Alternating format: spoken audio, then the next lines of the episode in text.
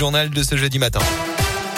Et elle a eu une ce jeudi, quatrième jour du procès de Nordal Lelandais à Grenoble, jugé pour le meurtre de la petite Maëlys, 8 ans, en 2017 en Isère et pour des agressions sexuelles sur euh, ses petites cousines également la même année. L'accusé en cours la réclusion criminelle à perpétuité, c'est la peine maximale.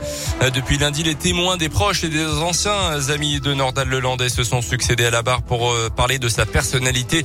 L'accusé lui-même a été interrogé par la cour.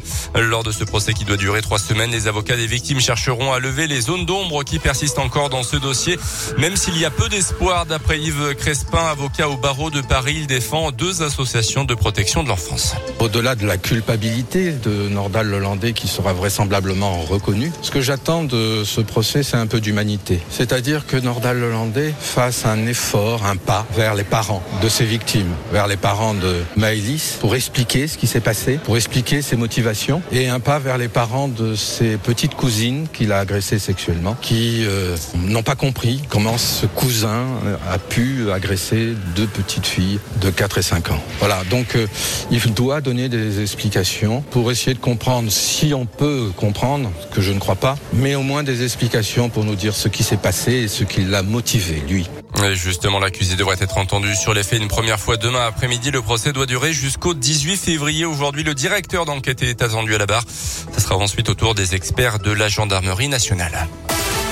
Dans l'actu en Auvergne, le record datait de quelques années en 2018 également. 11 kilos d'héroïne avait été saisi près de la place Gaillard à Clermont. Le chiffre est tombé le week-end dernier. Plus de 12 kilos de cette même drogue ont été récupérés par les enquêteurs. Valeur estimée près de 250 000 euros. Samedi, les policiers ont ciblé un convoi organisé par les trafiquants de l'agglomération clermontoise vers la Belgique destiné à récupérer de la marchandise. Et au retour, les douaniers du nord de la France ont intercepté le véhicule. À l'intérieur, une bonne dizaine de kilos de drogue, donc de l'héroïne. Le chauffeur, un Albanais de 41 ans, seul à bord, a été arrêté en 2018. Il avait écopé de 4 ans de prison ferme déjà pour trafic de drogue et d'une interdiction définitive du territoire français. Euh, trois autres kilos de drogue avaient, ont ensuite été euh, retrouvés euh, dans une maison à Choria. Trois autres personnes également interpellées le lendemain. Ils sont tous jugés en comparution immédiate dès demain. Le pire est derrière nous. On a dépassé le pic des contaminations, a déclaré Olivier Véran. Hier, le ministre de la Santé s'exprimait sur cette cinquième vague de l'épidémie. Le nombre de personnes à l'hôpital va bientôt également arriver à son maximum. Le pass vaccinal, lui, qui euh, pourrait être levé avant l'été, avant le mois de juillet, si aucun variant ne vient troubler cette courbe épidémique d'ici là. Olivier Véran qui a par ailleurs annoncé un assouplissement des conditions d'obtention de ce pass vaccinal. Il faut désormais avoir été exposé au moins trois fois au virus via une infection ou via le vaccin. Notez enfin que l'assurance maladie va faire annuler 300 000 faux passes sanitaires dans les prochaines semaines.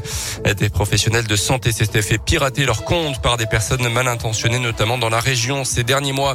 Les dirigeants d'Orpea n'ont pas vraiment convaincu les députés hier, mis en cause dans le livre enquête les fossoyeurs pour une série de graves dysfonctionnements dans les EHPAD qu'ils gèrent. Ils ont livré, je cite, un discours creux des chiffres qui ont noyé le poisson selon un député présent dans cette commission des affaires sociales.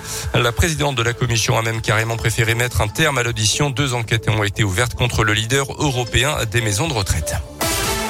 En rugby, un nouveau report pour l'ASM touché encore une fois par le Covid. 9 cas positifs chez les Jaunards. La rencontre de top 14 dimanche face à l'Union Bordeaux-Bègles est donc reportée probablement à la mi-mars. Et puis le début des Jeux Olympiques d'hiver pour nos Français à Pékin avec le ski de boss. Première chance de médaille. Perrine Lafont, championne olympique en titre, est attendu. Les qualifs débutent à 11h tout à l'heure.